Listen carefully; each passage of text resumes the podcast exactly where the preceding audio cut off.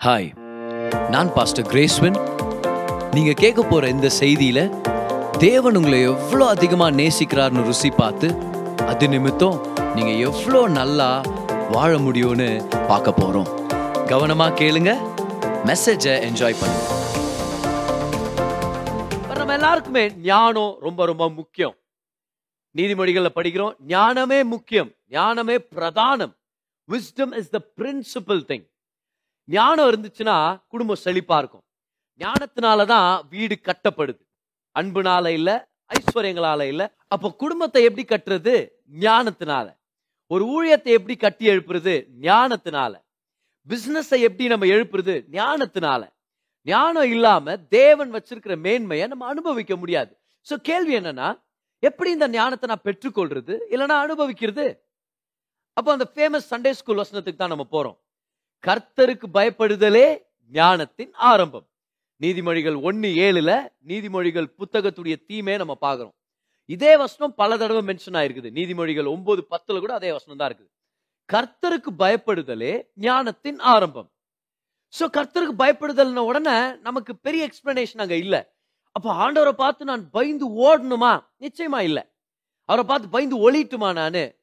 பழைய ஏற்பாட்டில் இல்லைனா இயேசுவை ஏற்றுக்கிறதுக்கு முன்னாடி பாவத்து நிமித்தம் தொலைஞ்சு போனவங்களா இருந்ததுனால தேவன்ன உடனே நம்மளுக்கு பயம் தான் ஏன்னா நியாய தீர்ப்பு வந்துருமே.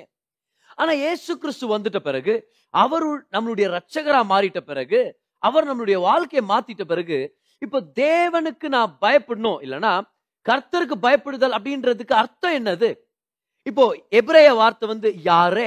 யாரேன்னு என்ன தெரியுமா? ரிவ்யர் ஆனர் பண்றது கனப்படுத்துறதுன்னு அர்த்தம். அப்போ கர்த்தருக்கு பயப்படுதல்னா கர்த்தரை கனப்படுத்துறது. ஆனா இன்னும் கொஞ்சம் டீட்டெயில் கிடைச்சா நல்லா இருக்குமே பிரதர் ஏன்னா கர்த்தரை நான் கனப்படுத்துறேன். அவரை நான் உண்மையாவே அவரை மகிமப்படுத்தணும்னு விருப்பப்படுறேன். ஆனா அந்த ஞானம் என் வாழ்க்கையில ஃப்ளோ ஆகாத மாதிரி இருக்குதே அப்படின்னு சொன்னீங்கன்னா இந்த கர்த்தருக்கு பயப்படுதல் அதுக்கான ஒரு மிக முக்கியமான புதிய ஏற்பாட்டு அர்த்தத்தை இயேசு கிட்ட இருந்தே நம்ம கத்துக்க போறோம். ஓகே சரி இப்போ நம்ம எல்லாருமே உபாகமம் ஆறாம் அதிகாரம் பதிமூணாம் வருஷத்தை படிக்கலாம். இதுல எழுதி இருக்குது உன் தேவனாகிய கர்த்தருக்கு பயந்து அவருக்கே ஆராதனை செய்து அவருடைய நாமத்தை கொண்டே ஆணையிடுவாயாக. பாத்தீங்களா? உன் தேவனாகிய கர்த்தருக்கு பயந்து அப்ப கர்த்தருக்கு பயப்படுதெல்லாம் என்ன பிரதர் பார்க்கலாம் பாருங்க அந்த அர்த்தத்தை. தேவனாகிய கர்த்தருக்கு பயந்து அவருக்கே ஆராதனை செய். இப்ப அந்த வார்த்தை வந்து சர்வ் எனக்கு ஊழியம் செய்யன்னு அர்த்தம். சரியா? அதை தான் ஆராதனை செய்யு தமிழ்ல டிரான்ஸ்லேட் பண்ணிருக்காங்க இங்கிலீஷ் பைபிள் இருக்கும் பாருங்களேன். Thou shall fear the Lord your God and serve him அப்படின்னு இருக்கும். இதே வசனத்தை ஏசு கிறிஸ்து பிசாசானவனை அவனுடைய சோதனையை தோக்கடிக்கிறதுக்காக கோட் பண்றார். இந்த மூணாவது சோதனையில பிசாசானவன் கடைசி அவன் என்ன சொல்றான்னா நீங்க என்ன தொழுது கொள்ளுங்க என்ன பணிந்துக்குங்க. உங்க இந்த பூலகத்தை எல்லா ஐஸ்வர்யத்தையும் உங்களுக்கு கொடுக்குறேன் அப்ப அவர் என்ன ரிப்ளை பண்றாரு பாருங்க. மத்தையும் நான்காம் அதிகாரம் பத்தாம் வசனம். அப்பொழுது இயேசு அப்பாலே போ சாத்தானே உன் தேவனாகிய கர்த்தரை பணிந்து கொண்டு அவர் ஒருவருக்கே ஆராதனை செய்வாயாக என்று எழுதி இருக்கிறதே கவனிச்சிங்களா? அங்க என்ன படிச்சோம்? உன் தேவனாகிய கர்த்தருக்கு பயந்து ஆராதனை செய். ஆனா இங்கே இயேசு என்ன சொல்றாரு? உன் தேவனாகிய கர்த்தரை தொழுது கொண்டு ஆராதனை செய். ஒரிஜினல்ல போனோம்னா உன்னுடைய தேவனாகிய கர்த்தரை வர்ஷிப் பண்ணி ஆராதனை செஞ்சு அவருக்கு நீ சேவை செய்வாயாக. அப்போ தேவனுக்கு பயந்துன்ற வார்த்தையை தொழுது கொண்டு டிரான்ஸ்லேட் ஆயிருக்குது. ஏசு அந்த வார்த்தையை பயன்படுத்துறாரு. Instead of saying fear the Lord Jesus says worship the Lord அப்படின்னா புதிய ஏற்பாட்டுல கர்த்தருக்கு பயப்படுதலுக்கு ஒரு புது அர்த்தத்தை இயேசு கொடுத்துருக்கிறாரு. கர்த்தருக்கு பயப்படுதல்னா கர்த்தரை ஆராதிக்கிறது. இப்ப சொல்லுங்க. நீதிமொழிகள் ஒன்னு ஏழு. கர்த்தருக்கு பயப்படுதலே ஞானத்தின் ஆரம்பம். அதை நம்ம இயேசு கிறிஸ்துவின் புதிய ஏற்பாட்டு இன்டர்பிரிட்டேஷன்ல சொல்லலாம். கர்த்தரை ஆராதிப்பதே ஞானத்தின் ஆரம்பம். அப்போ ஆராதனைக்கும் ஞானத்துக்கும் ஒரு கனெக்ஷன் இருக்குது ஒரு சம்பந்தம் இருக்குது. எத்தனை விஷயங்களை நம்மளுக்கு ஞானம் தேவைப்படுது? ஆண்டவர் நம்மளை பார்த்து உனக்கு ஒரு வழியை வச்சிருக்கிற நீ என்ன ஆராதிக்க ஆராதிக்க ஆராதிக்க. என்கிட்ட நெருக்கமா இருக்க நெருக்கமா இருக்க நெருக்கமா இருக்க. எனக்குடையதெல்லாம் உனக்கு ஒட்டிக்க ஆரம்பிக்குது. என்கிட்ட இருக்கிறது உன்னை இம்பாக்ட் பண்ண ஆரம்பிக்குது. அப்ப என்கிட்ட இருக்கிறதெல்லாம் it rubs off on you உனக்கு கிடைக்க ஆரம்பிக்குது. அப்போ நான் சர்வ ஞானியா இருக்கிறேன். என் என்கிட்ட நீ நெருக்கமா இருக்க நெருக்கமா இருக்க ஆராதிக்க ஆராதிக்க இந்த ஞானம் உனக்குள்ள ஃப்ளோ ஆக ஆரம்பிக்குது. இதுதான் பதில். Worshipping God leads to wisdom of God worship of God leads to the wisdom of God தேவனை ஆராதிக்கிறது தான் தேவன் ஞானத்தை நம்மளை நோக்கி திருப்பி விடுது. தேவனுடைய ஞானம் நம்ம வாழ்க்கையில வேலை செய்ய விடுது. கமான் இன்னைக்கு ஞானத்துல அதிகமா ஃப்ளோ ஆகணும்னு விருப்பப்பட்டீங்கன்னா அது எந்த விஷயமா இருக்கலாம் பாருங்க. தேவனை ஆராதிக்கிறவங்களா இருங்க துதியா துதிக்கிறவங்களா இருங்க. ஏன்னா துதியும் ஆராதனையும் தேவனுடைய ஞானத்தை நம்முடைய வாழ்க்கையில ரிலீஸ் பண்ணிட்டு இருக்குது எஸ் பல்வேறு இடத்துல வேதத்துல இந்த விஷயத்தை பத்தி நம்ம பார்க்க முடியும் பாருங்க. ஏன்? பழைய ஏற்பாட்டிலேயே ரொம்ப ஞானி யாரு? பெரிய ஞானி யாரு? சாலமன். ஓகே எப்படி அவருக்கு ஞானம் கிடைச்சிச்சு? ஒரு சில பேர் என்ன சொல்றாங்கன்னா ஆ ஒருக்கு ஆயிரம் பொண்டாட்டிங்க இருந்தாங்க பதர் அட்வைஸ் பண்றதுக்கு. அதுலயே ஞானி ஆயிட்டார் அவரு. ஓகே இப்போ ஒரு பக்கம் அது ரொம்ப காமெடி ஆகுது. ஏன்னா கூடவே ஆயிரம் மாமியாருங்களும் வந்திருக்க வாய்ப்பு இருக்குதுன்னு வச்சுங்களேன். ஆனா சாலமனுக்கு ஞானம் கிடைச்சது எதனால? எந்த சுச்சுவேஷன்ல தேவன் அந்த ஜெபத்தை கேட்டு அவனுக்கு ஞானத்தை கொடுக்குறாரு? பாருங்க ஒன்னு ராஜாக்கள் அதோடைய மூன்றாம் அதிகாரம் நான்காம் வருஷத்தை படிக்கிறேன் பாருங்க. அப்படியே ராஜா பலியிட கிபியோனுக்கு போனான். அது பெரிய மேடையாய் இருந்தது. அந்த பலிபீடத்தின் மேல் சாலமோன் ஆயிரம் சர்வாங்க தகன பலிகளை செலுத்தினான். பலினா ஆராதனை. சாலமன் சாதாரண ஆராதனையை செலுத்தணும்னு விருப்பப்படல. பிரம்மாண்டமான ஆராதனையும் ரொம்ப பெரிய ஆராதனை செலுத்தணும்னு விருப்பப்பட்டார். ஒரு பலியை கொடுக்கல ஆயிரம் சர்வாங்க தகன பலியை தர்றார். அப்படின்னா அர்த்தம்? ஆராதனை. ஆராதனை என்னத்தை கொண்டு வரும்? ஞானத்தை கொண்டு வரும். பாருங்க அடுத்த வசனத்துல. கிபியோனிலே கர்த்தர் சாலமனுக்கு ராத்திரியில் சொப்பனத்திலே தரிசனமாகி நீ விரும்புகிறதை என்னிடத்தில் கேள் என்று தேவன் சொன்னார். ஆராதிக்கிறவன்ட்டு ஆண்டவர் வந்து கேட்கிறாரு. என் உள்ளத்தை நீ பிரியப்படுத்திட்ட. உனக்கு என்ன வேணும்னு கேளுன உடனே நமக்கு தெரியும். சாலமும் தேவனிடத்துல ஒரு ஞானமான இருதயத்தை கேட்கிறார். எனக்கு ஞானத்தை கொடுங்க ஆண்டவரேன்றாரு கர்த்தர் சாலமனுக்கு ஞானத்தை கொடுத்தாரு. எவ்வளவு கொடுத்தாரு? எவ்வளவு கொடுத்தாரு? பாருங்க அடுத்த அதிகாரம். அது இருபத்தி ஒன்பதாம் வருஷத்தை படிக்கிற பாருங்க. ஒன்னு ராஜாக்கள் நாலு இருபத்தி ஒன்பது தேவன் சாலமோனுக்கு மிகுதியான ஞானத்தையும் புத்தியையும் கடற்கரை மணலத்தனையான மனோவிருத்தியையும் கொடுத்தார். மனசும் பெருசாச்சு. பெரிய அளவுக்கு ஞானம் பெரிய உள்ளம் வேற. முப்பதாம் வருஷம் பாருங்க. சகல கிழக்கத்தி புத்திரரின் ஞானத்தை எகிப்தியரின் சகல ஞானத்தையும் பார்க்கிலும். சாலமோனின் ஞானம் சிறந்ததாய் இருந்தது ஈஸ்ட்ல இருக்கிற எல்லாருடைய ஞானம் அப்படின்னு அர்த்தம்? இந்த சைனீஸ் இந்த கன்ஃபியூஷியஸ் இந்த பெரிய பெரிய பிலாசபர்களுடைய ரைட்டர்களுடைய ஞானத்தை விட பெரிய ஞானம் இருந்துச்சு சாலமோனுக்கு. எகிப்தியர்களுடைய ஞானத்தை விடனா பாருங்க ஆஸ்ட்ரானமி ரொம்ப அதிகமா தெரிஞ்சவங்க தான் எகிப்தியர்கள். அவங்களுடைய பிரமிட் கட்டியிருக்கிற அந்த டிசைனு எல்லாமே ஆச்சரியப்படுற அளவுக்கு அறிவுபூர்வமா கட்டியிருக்கிறாங்க அதுல. அந்த காலத்திலே சர்ஜரி அந்த காலத்தில் எப்படி மம்மிஃபை பண்றது? எப்படி அந்த சரீரம் அழுகி போகாத மாதிரி அதை பாதுகாக்கிறது? இந்த டெக்னிக்ஸ் எல்லாம் கண்டுபிடிச்சு வச்சிருந்தாங்க. மெடிக்கல் டெக்னிக்ஸ்ல இருந்து ஆஸ்ட்ரானமி வரைக்கும். ஏன்? நிறைய விஷயத்துல அவங்க வந்து ரொம்பவே கை தேர்ந்தவங்களா இருந்தாங்க எக்ஸ்பர்ட்டா இருந்தாங்க ஒரு சில நாலேஜ்ல ஆனா தேவன் சொல்றார் சாலமன் ஏசியால இருக்கிற எல்லாரை விட ஈஸ்ட்ல இருக்கிற எல்லாரை விட எகிப்துல இருக்கிற எல்லாரை விட ரொம்ப ஞானம் நிறைஞ்சவராக இருந்தாராம். நான் தொடர்ந்து படிக்கிறேன் பாருங்க. அவன் எஸ்ராகியனாகிய எத்தானிலும் ஏமான் கல்கோல் தர்தா என்னும் மகோலின் குமாரரிலும் மற்ற எல்லா மனுஷரிலும் ஞானவானாய் இருந்தான். ஏன் இந்த நாலு பேரை மட்டும் மென்ஷன் பண்றாரு? இந்த நாலு பேருக்கு என்ன ஸ்பெஷாலிட்டி இப்போ ஒன்னு நாலு ஆகமும் ரெண்டு ஆறு படிச்சோம்னா அதுல நம்மளுக்கு தெரியும் பாருங்களேன். இவங்க எல்லாருமே ஜெராவுடைய குமாரர்களா இருக்கிறாங்க. யாரு? ஜெரா தாமருக்கு ரெண்டு பேர் பிறக்கிறாங்க. ஒருத்தர் பேர் பெரஸ் இன்னொருத்தர் பேர் ஜெரா இந்த பரேஷுடைய கோத்திரத்துல இருந்து இந்த வம்சத்துல இருந்து வந்தவங்க தான் போவாஸ் தாவீது எல்லாமே. ஆனா இந்த ஜெராவுடைய குடும்பத்துல பிறந்தவங்க தான் இந்த நாலு பேர். யார் யாரு?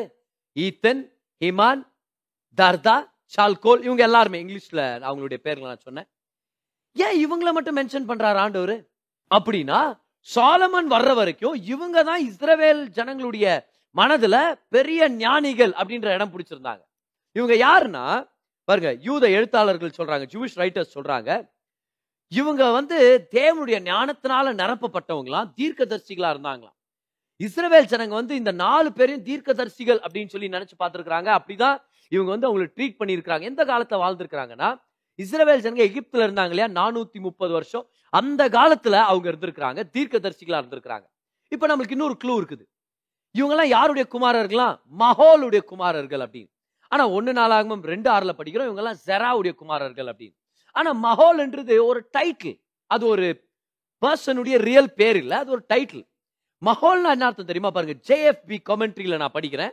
ஜெமிசன் ஃபாசட் ப்ரௌன் அவங்களுடைய கமெண்ட்ரியில மஹோல்னா மியூசிக் அண்ட் டான்சிங் இசையும் ஆட்டமும் நடனமும். ஸோ ஆடலும் பாடலும் அப்படி கூட சொல்லாம அதான் அவர் பேரா. அவங்க அப்பாவுக்கு இப்படி பேர் வச்சிருக்கிறாங்க. ஆடலும் பாடலும் பேர் வச்சிருக்கிறாங்க. அவங்க பிள்ளைகள் என்னடான்னா நாலு பேரும் தீர்க்கதரிசிகள் ஞானத்தோட நடந்துக்கிட்டவங்க ஆக்சுவலா என்னத்து குறிக்குது இந்த இடத்துல? ஆடலும் பாடலும் நடனமும் கர்த்தரை கீர்த்தனம் பண்றதும் எல்லாமே கர்த்தரை தொழுது கொள்றதுக்கு சம்பந்தப்பட்டதா இருக்குது. கர்த்தரை ஆராதிக்கிறதுக்கு சம்பந்தப்பட்டிருக்குது. இந்த மகோல் அப்படின்றவரு தேவனை ஆராதிக்கிறவரு. அவருக்கு பிறந்த பிள்ளைகள் ஆராதிக்கிறவங்களா இருந்திருக்கிறாங்க. அவங்களுக்கு தேவன் ஞானத்தை கொடுத்துருக்கிறார். அவங்க ஞானத்துல எவ்வளோ மிகுதியா இருந்தாங்கன்னா சாலமன் வர்ற வரைக்கும் அவங்க தான் பெஸ்ட் சாலமன் வந்துட்ட பிறகு கர்த்தர் சொல்றான் சாலமன் அவங்கள விட பெஸ்ட் அப்படின்றார். அப்படின்னா அன்னைக்கு அந்த காலத்துல மிக மிக ஞானிகள் யாரு? ஆராதிக்கிறவங்க. ஏன்? ஏன்னா ஆராதனைக்கும் ஞானத்துக்கும் ஒரு பெரிய சம்பந்தம் இருக்குது. கர்த்தருக்கு பயப்படுதலே ஞானத்தின் ஆரம்பம். ஆனா கர்த்தருக்கு பயப்படுதல்னா என்ன அர்த்தம்? கர்த்தரை தொழுது கொள்வது கர்த்தர் ஆராதிக்கிறது. அப்ப கர்த்தர் ஆராதிக்கிறது தான் ஞானத்தின் ஆரம்பம். ஆராதிக்கிறவங்களுக்கு கர்த்தர் ஞானத்தை ரிலீஸ் பண்ணிட்டு இருக்கிறாரு. கமால் பெற்றுக்கொள்ளுங்க பார்க்கலாம். யாருக்காவது ஞானம் உங்க வாழ்க்கையில பிள்ளைகளை வளர்க்கறதுக்கு திருமண வாழ்க்கை நடத்துறதுக்கு பொருளாதாரத்தை அதிகரிக்கிறதுக்கு கடன் பிரச்சனையில இருந்து வெளியே வர்றதுக்காக ஊழியத்தை செய்யறதுக்காக தொழிலை வளர்க்கறதுக்காக எதுக்கு தேவைப்படுது ஞானம் உங்களுக்கு? கர்த்தர் ஆராதிங்க அவர் சர்வ ஞானியா இருக்கிறார். அவர் ஆராதிக்க ஆராதிக்க ஆராதிக்க அவருடைய ஞானம் உங்களுக்குள்ள இறங்க ஆரம்பிக்குது. அந்த ஞானத்தை நிமித்தம் உங்க வாழ்க்கையில சகல வெற்றிகளை நீங்க பாப்பீங்க வேதத்துல பல இடத்துல இதோடைய ப்ரூஃப் நம்ம பார்க்க முடியும். ஆராதிக்கிறவங்களுக்கு கர்த்தர் ஞானத்தை தர்றார். லாஸ்ட் வீக் நம்ம பார்த்தோம். எகோசபாத் ராஜாக்கு என்ன செய்யறதுனே தெரியல. அவர் சொல்றாரு இந்த மூணு கும்பல் எனக்கு எகேன்ஸ்டா வந்துட்டாங்க என்ன பண்றதுன்னு தெரியல ஆண்டவரேன்னு சொல்லி. ஜெபிச்சு துதிச்சு ஆராதிச்சாங்க. கர்த்தருடைய ஆவியானவர் ஜஹாசியல் அப்படின்ற அந்த தீர்க்கதரிசி மூலமா பேச ஆரம்பிச்சாரு. அவங்களுக்கு ஒரு வழியை ஏற்படுத்தி கொடுத்தார். ஞானமே இல்லைன்னு சொன்னாரு. ஆனா ஆராதனையின் மத்தியில கர்த்தர் ஞானத்தை வெளிப்படுத்துறார். நமக்கு வேதத்துல ரொம்ப ஃபேமஸ் ஆராதிக்கிறவர் யாரு? தாவீது. இந்த தாவீதுடைய ஒரு ரொம்ப சுவாரஸ்யமான ஒரு ஃபேக்ட் உங்களுக்கு சொல்றேன் பாருங்களேன். சாகிறதுக்கு முன்னாடி இவருக்கு வந்து தேவாலயத்தை கட்டுறதுக்கான வாஞ்ச. ஆனா ஆண்டவர் டேவிட்ட சொல்லிட்டாரு. டேவிட் நீ இல்லப்பா. நீ வந்து நிறைய பேரை கொன்னு போட்டுக்கிற. நீ வந்து யுத்த யுத்த மனுஷனா இருக்கிற. உன் மகன் தான் கட்டுவான். ஏன்னா அவன் அவங்க காலத்துல சமாதானத்தை தரேன் நானு. நியாய தீர்ப்புல ஈடுபடுறவன் தேவாலயத்தை கட்டுறது வானா அப்படின்ட்டார் ஆண்டவர். ஓகே கர்த்தருடைய ஆலயம் கிருபை மேல கட்டப்பட்டது. நியாய தீர்ப்பின் பிரமாணத்து மேல கட்டப்பட்டது இல்ல இல்லையா? சோ அப்ப ஆண்டவர் சொன்ன உடனே தாவீது என்ன பண்றாரு? தேவாலயத்துக்கு எல்லாத்தையும் சேர்த்து வைக்கிறார். நிறைய பொருட்களை.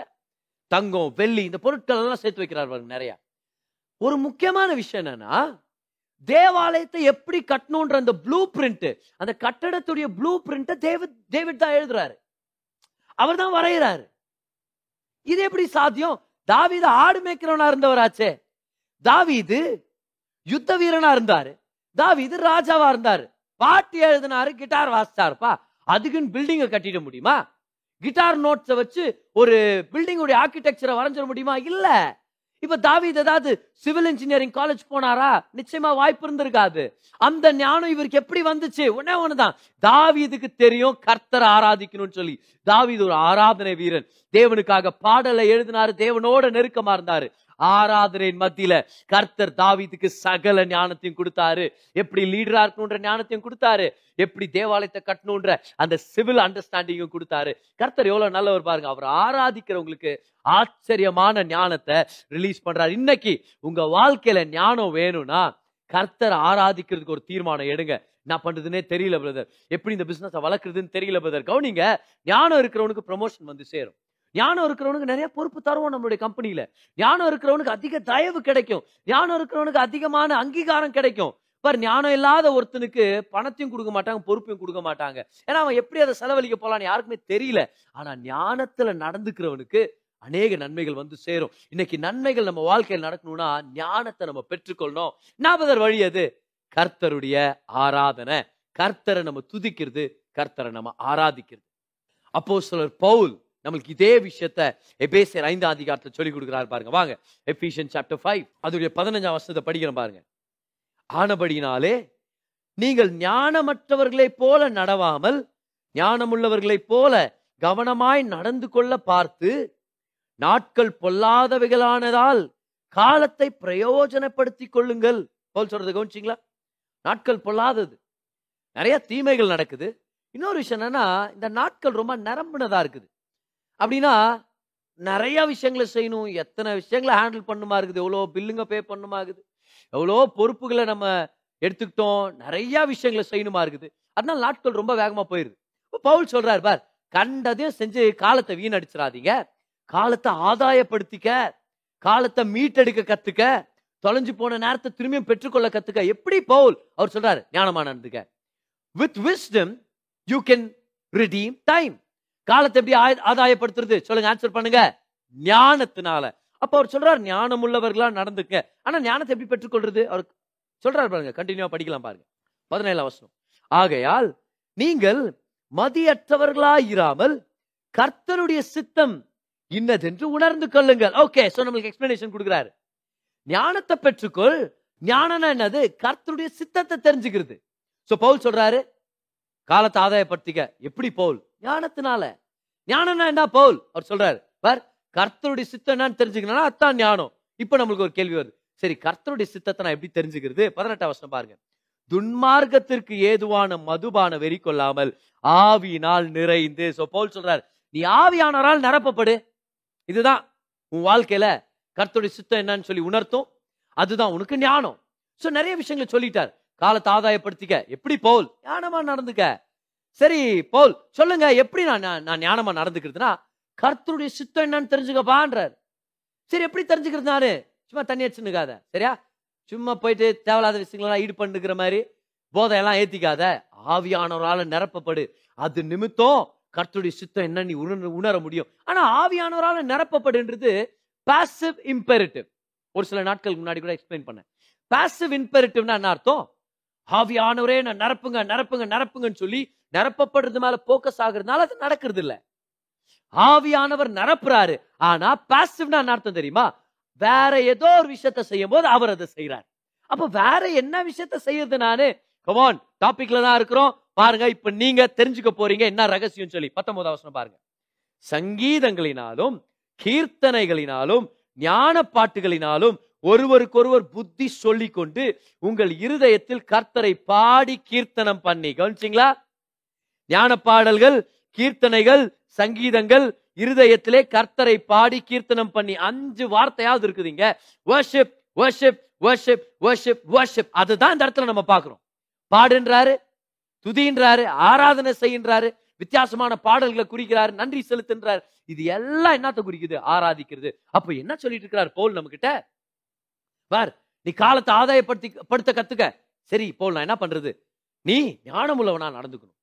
சரிங்க அப்ப நான் என்ன பண்றது? ஞானம் எனக்கு எப்படி கிடைக்கும்? கர்த்துடைய சித்தத்தை தெரிஞ்சுக்க. Okay okay. கர்த்துடைய சித்தத்தை எப்படி தெரிஞ்சுக்கிறது? தண்ணி அடிச்சுனுக்காத போய் சாராயம் குச்சுனுக்காத நீ என்ன பண்ண தெரியுமா? ஆவியானவரால் நிரப்பப்படு அப்படின்றார். சரி ஆவியானவரால் எப்படி நிரப்பப்படுறது? துதிக்கிறதுனால ஆராதிக்கிறதுனால முக்கியமா பாடல்களை பாடுறதுனால கர்த்தருக்கு பாடல்களை பாடி அவர் ஆராதிக்கிறதுனால. சோ ஆராதனை அப்படியே ஞானத்தை கொண்டு வருது. ஆராதிக்க ஆராதிக்க ஆவியானவர் நிரப்புறார் நம்மள. ஆவியானவர் நிரப்பும் போது கர்த்தருடைய சித்தத்தை வெளிப்படுத்துறார். கர்த்தருடைய சித்தத்தை தெரிஞ்சுக்கிட்டோம்னா அதுதான் ஞானம். அப்ப பாருங்க ஞானமோ ஆராதனையோ ஒன்னோட ஒண்ணு சம்பந்தப்பட்டது. இன்னைக்கு ஞானம் உங்க வாழ்க்கையில வேணும்னா ஆராதிக்கிறவங்களா நம்ம மாறணும். கவலைப்படாதீங்க. எனக்கு என்ன பண்றதுன்னு தெரியல பதர் எப்படி இதை டீல் பண்றதுன்னு தெரியல. நம்ம எல்லாருமே பலவீனர்கள் தான். நம்ம எல்லாருக்குமே ஞானம் தேவை. யாக்கோபு ஒன்னு அஞ்சுல படிக்கிறோம். ஞானம் வேணும்னு கர்த்தரிடத்துல நீ வந்து கேட்டனா நிபந்தனையே இல்லாம எல்லாருக்குமே தருவாருன்னு சொல்றாரு. அவருடைய பிள்ளையான உங்களுக்கு எப்படி தரமாட்டேன்னு சொல்லுவாரு? அவர் ஞானத்தை தருகிற தேவனா இருக்கிறார். பெற்றுக்கொள்ளுங்க ஞானத்தை எப்படி இதை பெற்றுக்கொள்றது? அவர் ஆராதிங்க ஆராதிக்க ஆராதிக்க ஞானத்தை பெற்றுக்கொள்ள முடியும். முக்கியமா பாத்தீங்களா? பாடல்களை பாடுன்னு சொல்றாரு அவரு. பாடல்களை பாடுறது நம்ம வெக்கப்படக்கூடாது. இப்போ ஒரு ஒரு வகையில் அவர் கருணையாகவும் இருக்கிறார் இல்லையா? அவர் சொல்ல ஒருவருக்கு ஒருவர் புத்தி சொல்லிட்டாரு ஒருவருக்கு ஒருவர் பாடிங்கன்னு சொல்ல ஏன்னா அவர் தெரியும் ஒரு சில பேர் வந்து நான் தான் பாட ட்ரை பண்ணாலும் நம்மளுடைய அருமையான வர்ஷிப் லீடர்ஸ் மாதிரி அவங்களால பாட முடியறதில்ல. பாடின்னு இருப்பாங்க ஆனால் அப்படியே ரேப் பண்ணின்னு இருப்பாங்க அப்படியே பேசின்னு இருப்பாங்க பாட்டையே. சில டைம் நம்ம ஸ்கூல்ல ஆகும் தெரியுமா நேஷனல் ஆந்தம் பாடிக்கும் போது நம்ம நல்லா பாடின்னு இருப்போம் பக்கத்தில் யாரோ பேசின்னு இருப்பான் நேஷனல் ஆந்தம் அது கொஞ்ச நேரத்துக்கு அப்புறம் மறந்துட்டுமா வேற அந்த நேஷனல் ஆந்தம் தினா கொடூரம் பாரு எனக்கு தெரியல நம்ம தேசத்துல மட்டும்தான். நம்ம தேசிய கீதத்தை மறந்தவங்க தான் பல கணக்கான ஜனங்க அப்படின்னு நினைக்கிறேன். ஹ, அது ஒரு ஒரு ரொம்ப என்ன ரொம்ப வித்தியாசமான விஷயம் ஒரு வகையில் வேடிக்கையான விஷயம் கூட. நான் மூணு பேர் ரஷ்யாவுக்கு போனாங்களாம் சுற்றி பார்க்கலான்னு? மாட்டிக்கினாங்களாம் போலீஸ் ஏன்னா தொலைஞ்சு போயிட்டாங்க போலீஸ்ட்ட மாட்டிக்கினாங்க.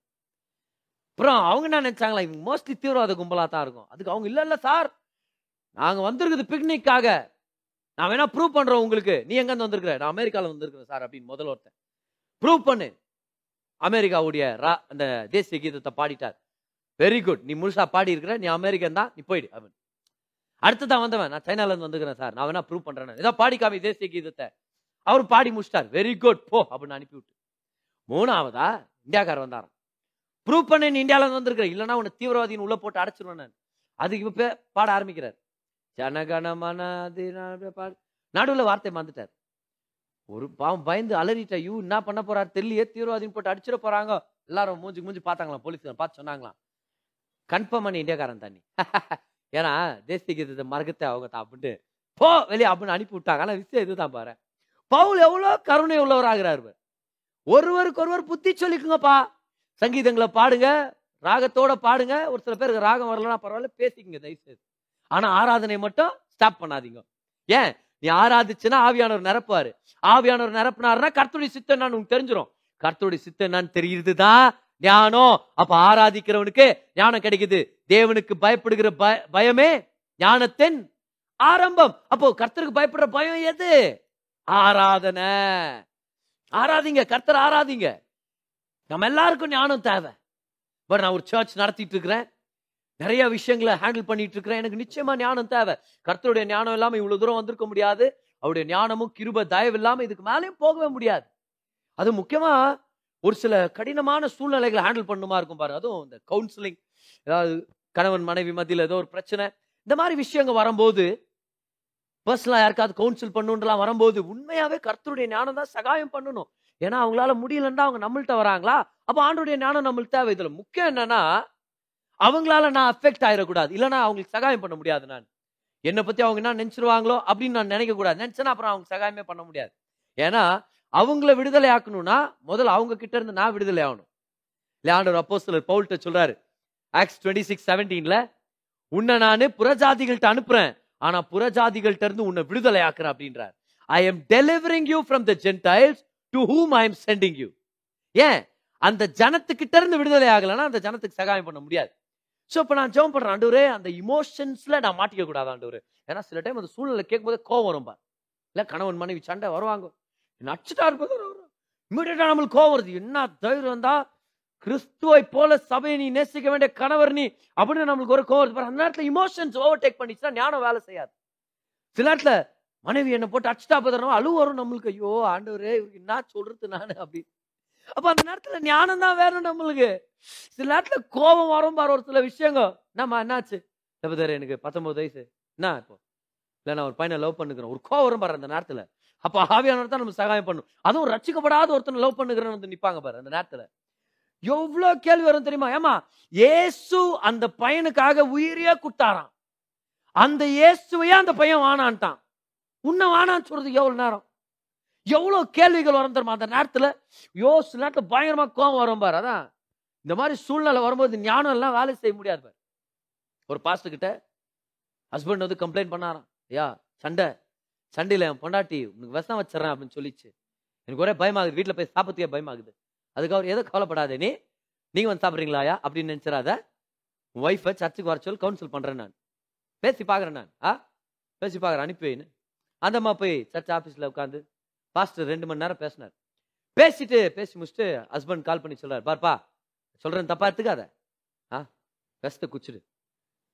ஏன்னா அந்த பொண்ணு கூட வாழ்றது பதில் சில டைம் எனக்கு அப்படி தோணுது. ஆனா அதை சொல்லிட முடியாது பட்டுன்னு. சில நேரத்துல ஹியூமன் இமோஷன்ஸ் பிளேயர் ஆகுது.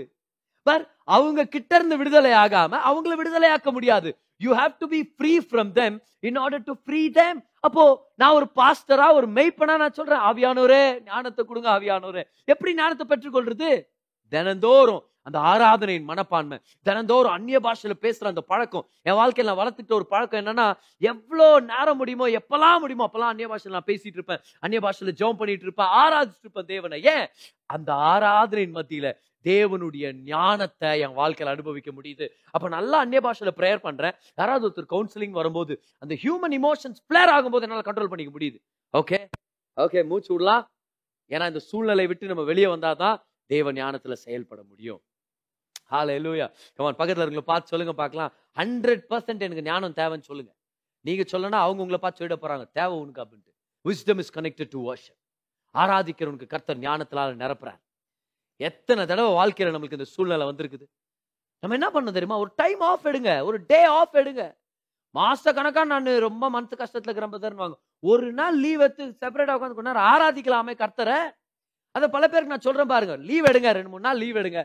ஓ உட்காந்து பைபிள் படிங்க. கர்த்தரை நல்லா ஆராதிங்க. அவர் தான் ஜீவன். அவருடைய சுவாச காத்துனால தான் உயிரோட இருக்கிறோம். அவர் உயிரையே கொடுத்து நம்மளை காப்பாத்தி இருக்கிறார் அவரை தேடும் போது எப்படி நம்மளுக்கு சொல்யூஷன் கொடுக்காம இருப்பாரு?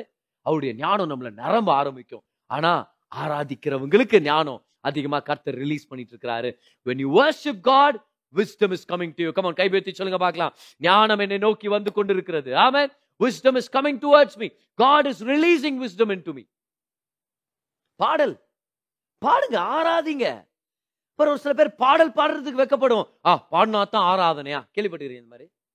பதர் நீங்க கை தூக்கி ஆராதிக்க மாட்டேங்கிறீங்க? பதர் நாளை கை உயர்த்தி தேவையில்ல பதர் என் வாழ்க்கையே ஒரு ஆராதனை பதர் அப்படின்வாங்க இப்ப அந்த டோன் கேட்கறதுக்கே நம்மளுக்கு எவ்வளவு இரிட்டேட் ஆகுது? இல்லையா? பதர் என் வாழ்க்கை நடத்துறதே கர்த்தருக்கு ஒரு ஆராதனை. என் மனைவியை கவனிக்கிறது என் பிள்ளைகளை பார்க்கறது நான் வேலை செய்யறது அதே ஒரு ஆராதனை. பார் செய்யற எல்லாத்துலயும் கர்த்தர் ஆராதிக்கிறேன்னு சொல்றது தப்பு இல்லை அதுதான் நல்லது. அது செய்யலாத. அதுக்குன்னு பாடுறத குறை சொல்லக்கூடாது. அதுக்குன்ட்டு சர்ச்சில் ஏன் மியூசிக் எல்லாம் வாசிக்கிறீங்க? வாழ்க்கை தான் ஆராதனை. கேள்விப்பட்டுக்கிறீங்களா அது? ஆராதனை என்பது வெறும் பாடலும் இசையும் மட்டுமல்ல ஆராதனை என்பது உங்கள் வாழ்க்கை முறை. இது எங்க இது பைபிள் இல்லாமா?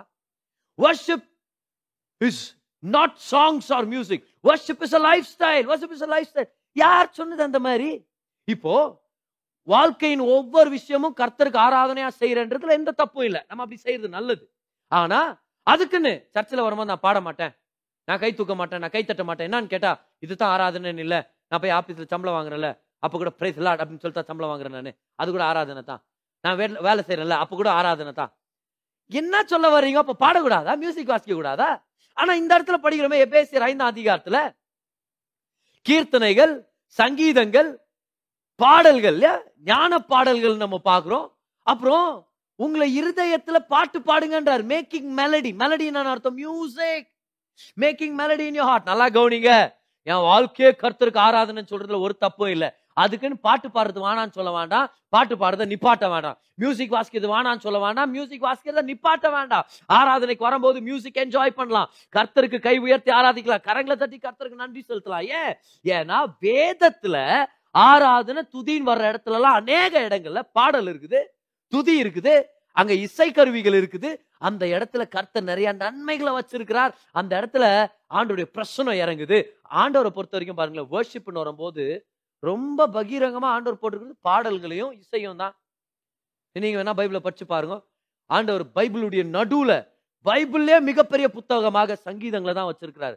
Psalm is a book full of songs it's book full of worship கர்த்தரை பாடலோடும் கீர்த்த கீர்த்தனைகளோட துதிக்கிறது ஆராதிக்கிறது அவருக்கு ரொம்ப பிரியமுள்ள விஷயமா இருக்குது. அதனால என் வாழ்க்கையோ ஆராதனை அப்படின்ட்டு ஆண்டவரை துதிக்க மறந்துட வேண்டாம் பாட மறந்துட வேண்டாம். திருமண வாழ்க்கை மாதிரி தான். சில டைம் மனைவிகள் கம்ப்ளைண்ட் பண்ணுவாங்க. சார் என் ஹஸ்பண்ட் என்னை நேசிக்கவே மாட்டேங்கிறாரு.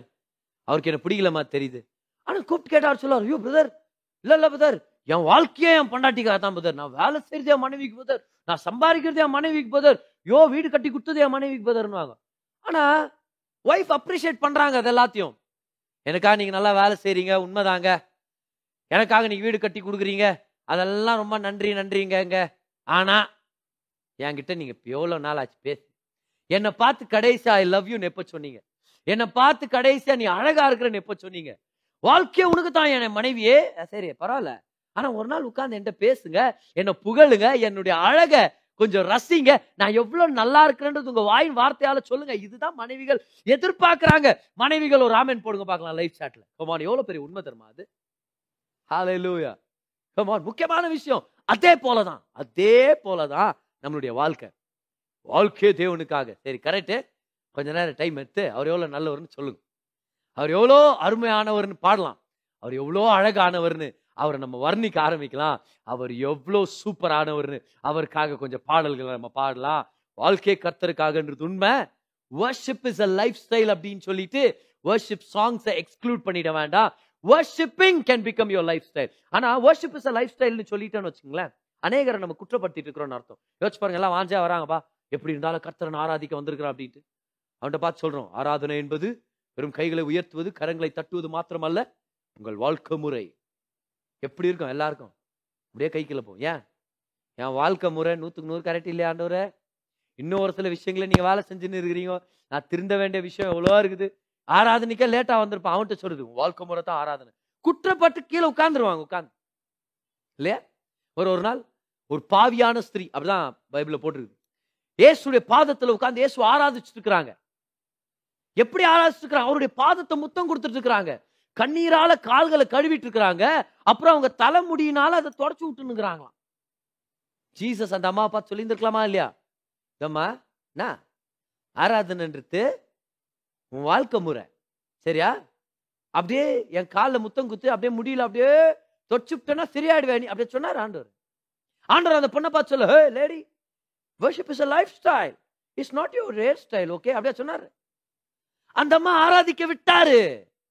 அந்த அம்மா முத்தம் கொடுக்குது அவருடைய பாதங்களை அதுக்கப்புறம் வசனம் போட்டிருக்குது உன்னுடைய பாவங்கள் மன்னிக்கப்பட்டன. அப்படின்னா என்ன அர்த்தம்? இருக்கிற மாதிரியே வந்து ஒருவேளை உங்க வாழ்க்கை முறையில ஒரு சில பிள்ளைகள் இருந்தாலும் தைரியமா வாங்க. நான் ரொம்ப போல்டா சொல்ல விருப்பப்படுறேன். உங்க வாழ்க்கை முறையில ஒரு சில பிள்ளைகள் இருந்தாலும் ஒரு சில தவறுகள் இருந்தாலும் வாங்க. கர்த்தர் ஆராதிங்க அர்ப்பணிங்க. கர்த்தர் உங்க வாழ்க்கை முறையை மாத்துறதுக்கான பலனை ரிலீஸ் பண்ணுவாரு. ஞானத்தை ரிலீஸ் பண்ணுவாரு. ஆசீர்வாதத்தை ரிலீஸ் பண்ணுவாரு. வர்ஷிப்பிங் உங்க லைஃப் ஸ்டைலா மாறும் போது உங்க லைஃப் ஸ்டைலே ஒரு வர்ஷிப்பா மாற முடியும். கமான் யாராவது கரங்களை தட்டி கர்த்தருக்கு நன்றி செலுத்துங்க பார்க்கலாம். ஆராதிக்கிறது நம்மளுடைய வாழ்க்கை முறையா மாறுச்சுன்னா அப்ப நம்ம வாழ்க்கை முறையே ஆராதனையா மாறும். But unless you worship God you will not find the strength and wisdom to change so இன்னைக்கு கர்த்தர் நம்மளுக்கு ஒரு ஆப்பர்ச்சுனிட்டியை கொடுத்துருக்கிறார். ஏன் அதை யூஸ் பண்ணிக்க கூடாது நம்ம? ஆராதிக்கலாம். இருக்கிற மாதிரி ஆராதிக்கலாம். தேவனுடைய பிள்ளையாக இருக்கிறோமே ஏன் நம்ம ஆராதிக்க கூடாது ஆராதிக்க ஆராதிக்க. கர்த்தர் நம்மளை மாத்துவார் கர்த்தர் சரி செய்வார். முக்கியமா கர்த்தர் ஞானத்தை நமக்குள்ள ரிலீஸ் பண்ணுவார்.